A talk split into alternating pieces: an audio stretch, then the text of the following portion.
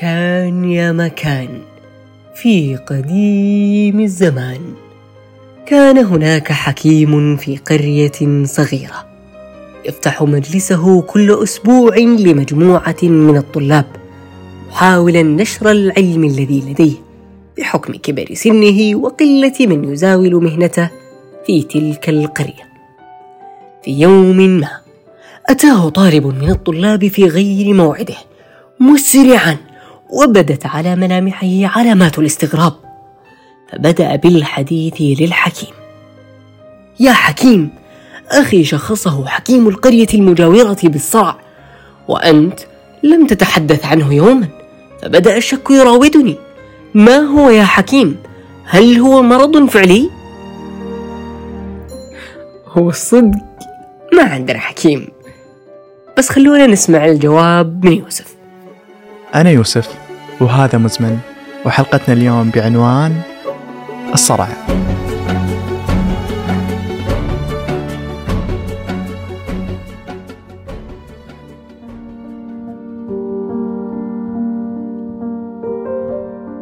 تخيلوا لو أن شخصا يعمل بمهمة ما وفجأة انهالت عليه المشتتات من كل صوب.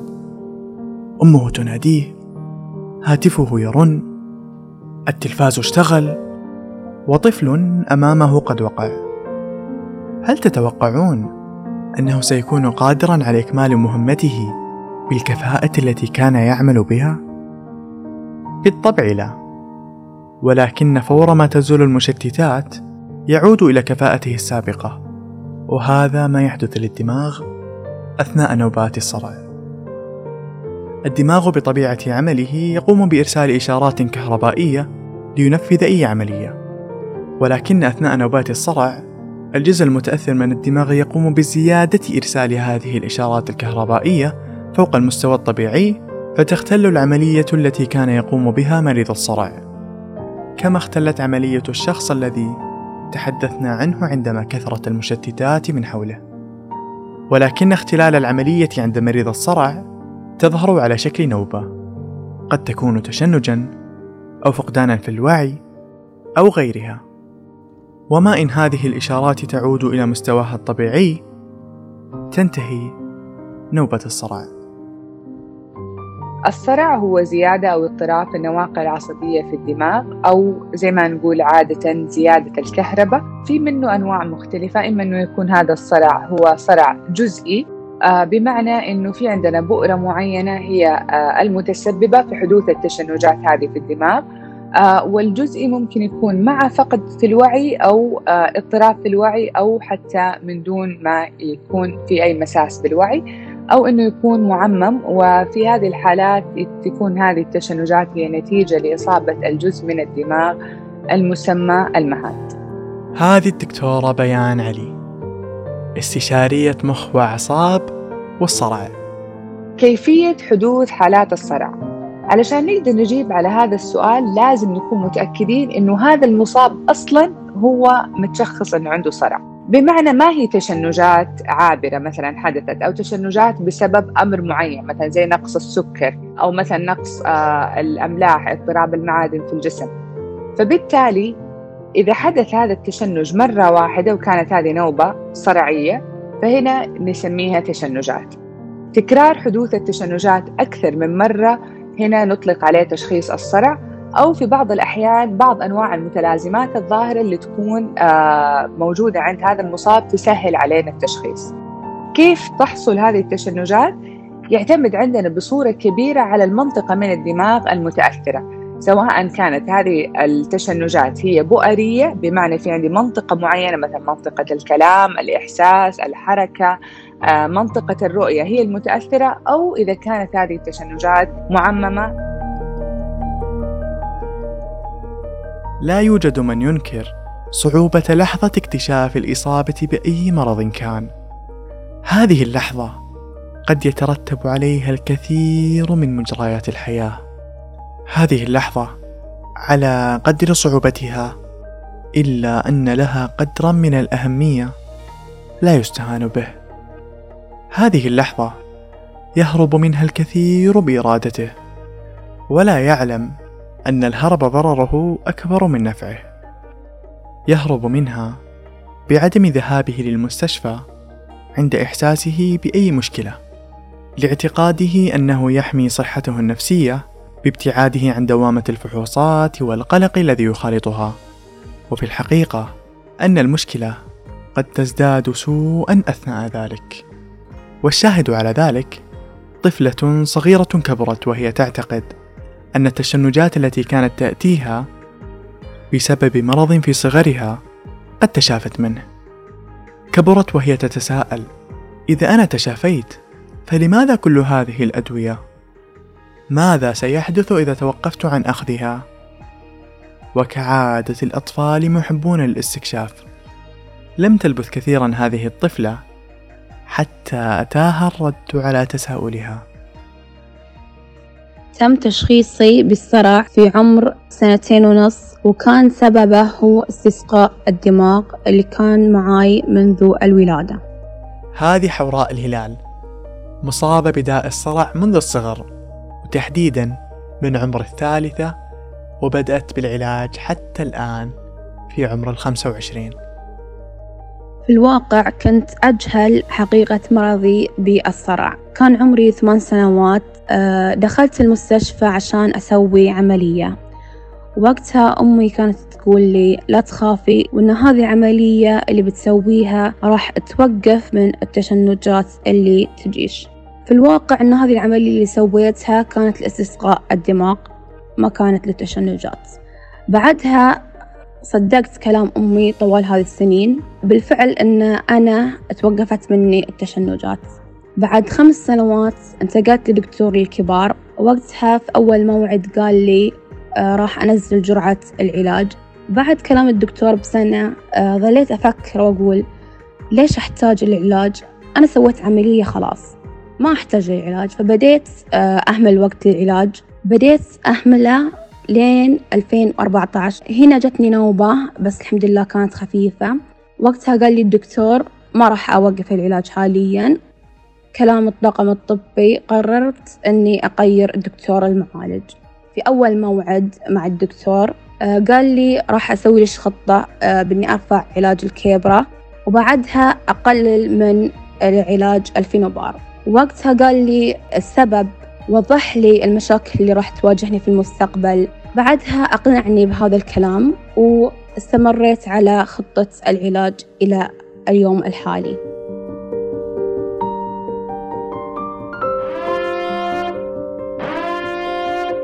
هناك نوبة قادمة.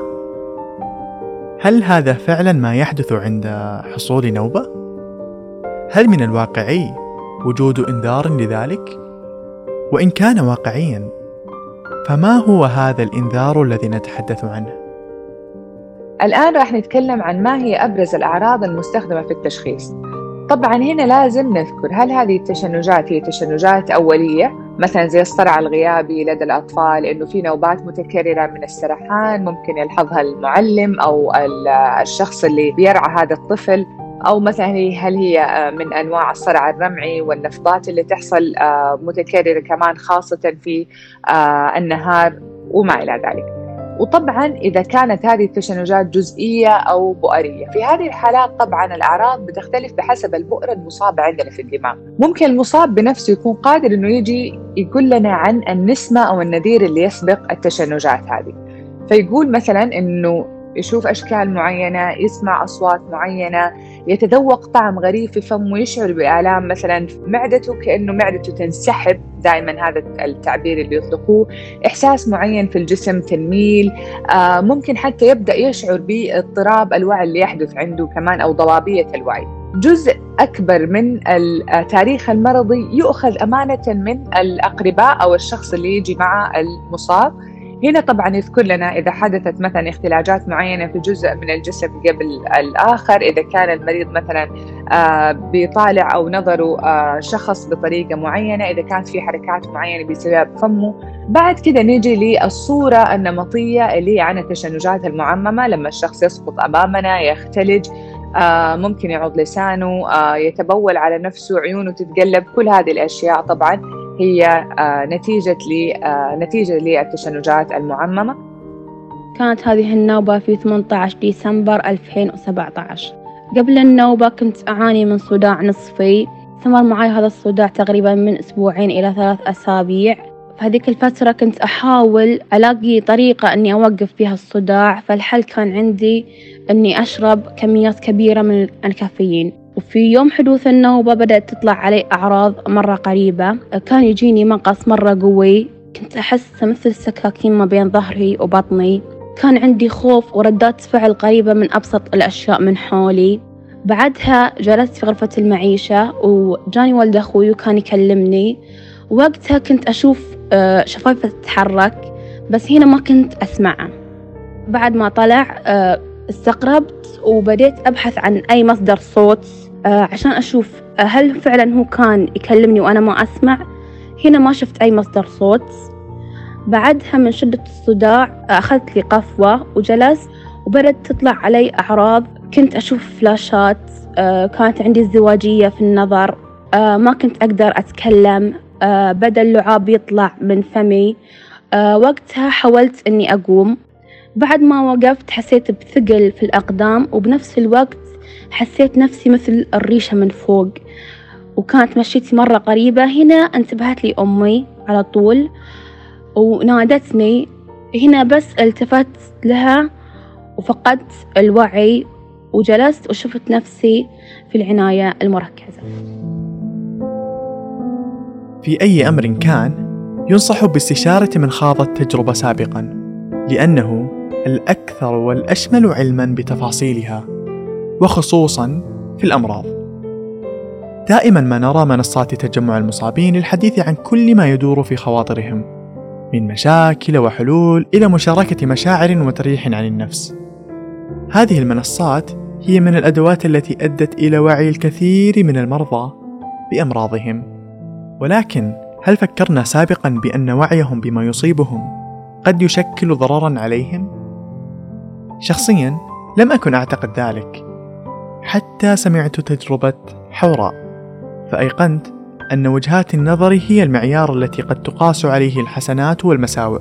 وإضافة على ذلك ما كان من السلبيات بالبداية قد ينتهي وهو من الإيجابيات بمجرد التفكير من زاوية أخرى. بعد ما طلعت من المستشفى حاولت أني أتعمق في المرض وأبحث عنه. إلين وجدت حساب على تويتر اسمه حياة مع الصرع وكان يتكلم عن مجموعة واتساب آه، فيها مجموعة من مصابين الصرع فدخلت إلى هذه المجموعة. ففي كل مرة آه، كانوا يتكلموا كنت أحس نفسي من آه، ناحية المشاعر. وأول شي تعلمته هو التشنجات وأن التشنجات اللي كانت تجيني كانت وقت النوم. فتأثرت نفسيتي بعد ما عرفت أن الطيحات اللي كنت أطيحها من السرير كانت هي نوبة تشنج. فأول نوبة أتذكر آه، جتني بعد ما عرفت آه، قمت أبكي وقلت يا ليتني ما أعرف هذا الشيء أبدا. بس فيها إيجابية أني تعلمت كيف أشرح للدكتور الأشياء والأعراض اللي تجيني من هذه الناحية. طفلة بين الكثير في صفها. تأتيها النوبة ولا مجال لردها. تصحو منها. ونظرات كل زميلاتها في اتجاهها.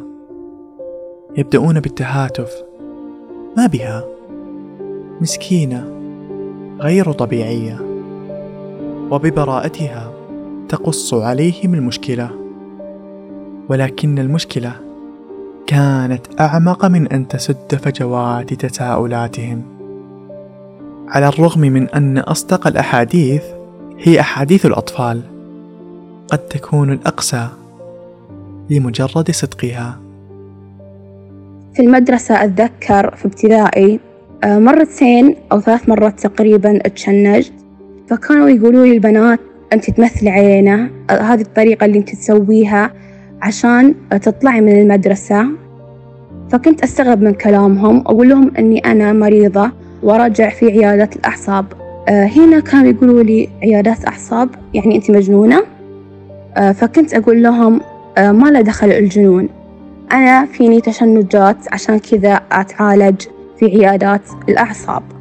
بالنسبة لطرق علاج الصرع في عندنا العلاجات الدوائية أو طرق العلاج الجراحية. العلاجات الدوائية الحمد لله متوفرة وهذا جانب دائما في آه، تطور بما أنه في عندنا علاجات جديدة تستحدث كل فترة. عادة نبدأ المصابين عليها وعادة في غالبية الأحيان استجابة المصابين عليها ممتازة. إلا أنه 20 ل 30% من المصابين تشنجاتهم تصبح مستعصية. تشنجات مستعصية بمعنى أنه برغم أنه المصاب على علاجين للصرع تم اختيارهم بعناية بمضاعفات جانبية قليل إلا أنه تشنجات تستمر. وفي هذه الحالات نلجأ لطرق العلاج الجراحية واللي هي إما إنها تكون آه، استئصالية بمعنى في عندنا بؤرة معينة في عندنا عيب خلقي معين آه، ورم معين نستأصل هذا المتسبب في حدوث التشنجات هذه البؤرة أو إنها تكون تلطيفية منها عمليات الفصل أو حتى عمليات تركيب جهاز تحفيز العصب الحائر اللي هو ال VNS بطبعنا كبشر متآلفون متوادون. يحب كل منا مد يد العون للآخر فدائما ما نهرع للمساعدة عند وجود من يحتاجها.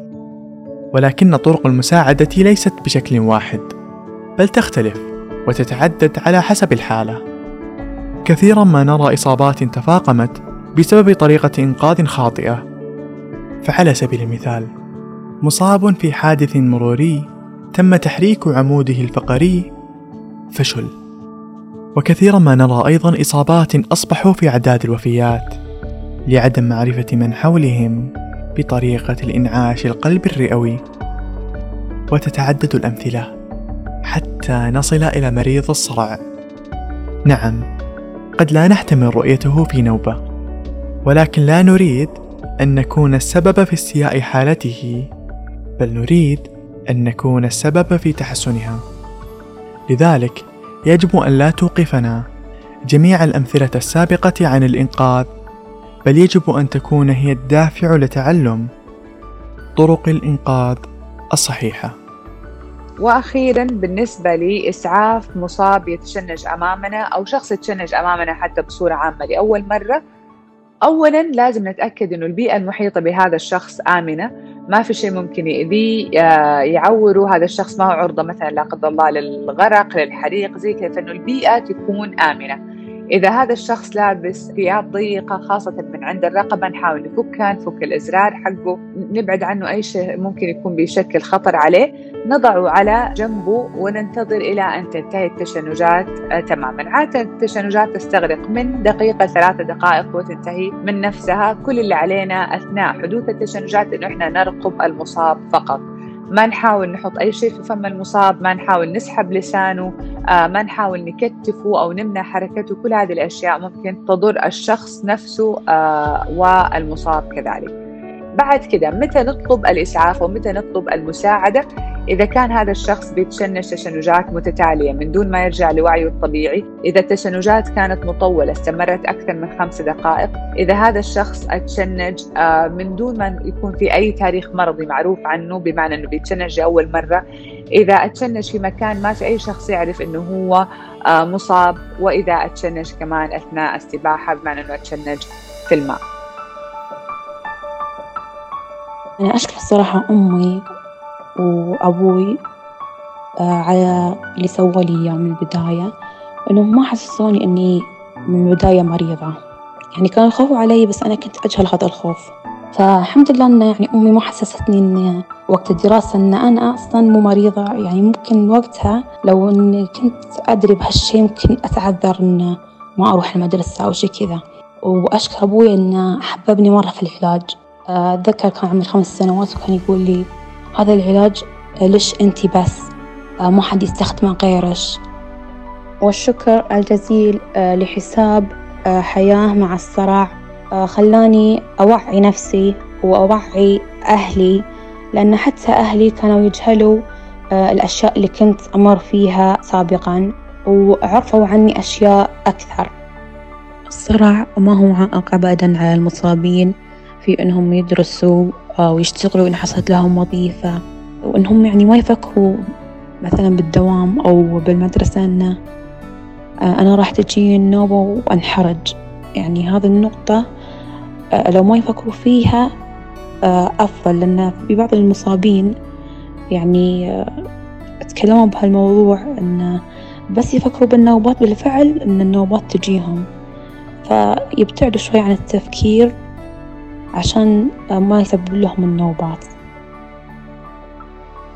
ختاما لماذا نجعل ثوان وحتى دقائق عائقا لمجرى حياتنا؟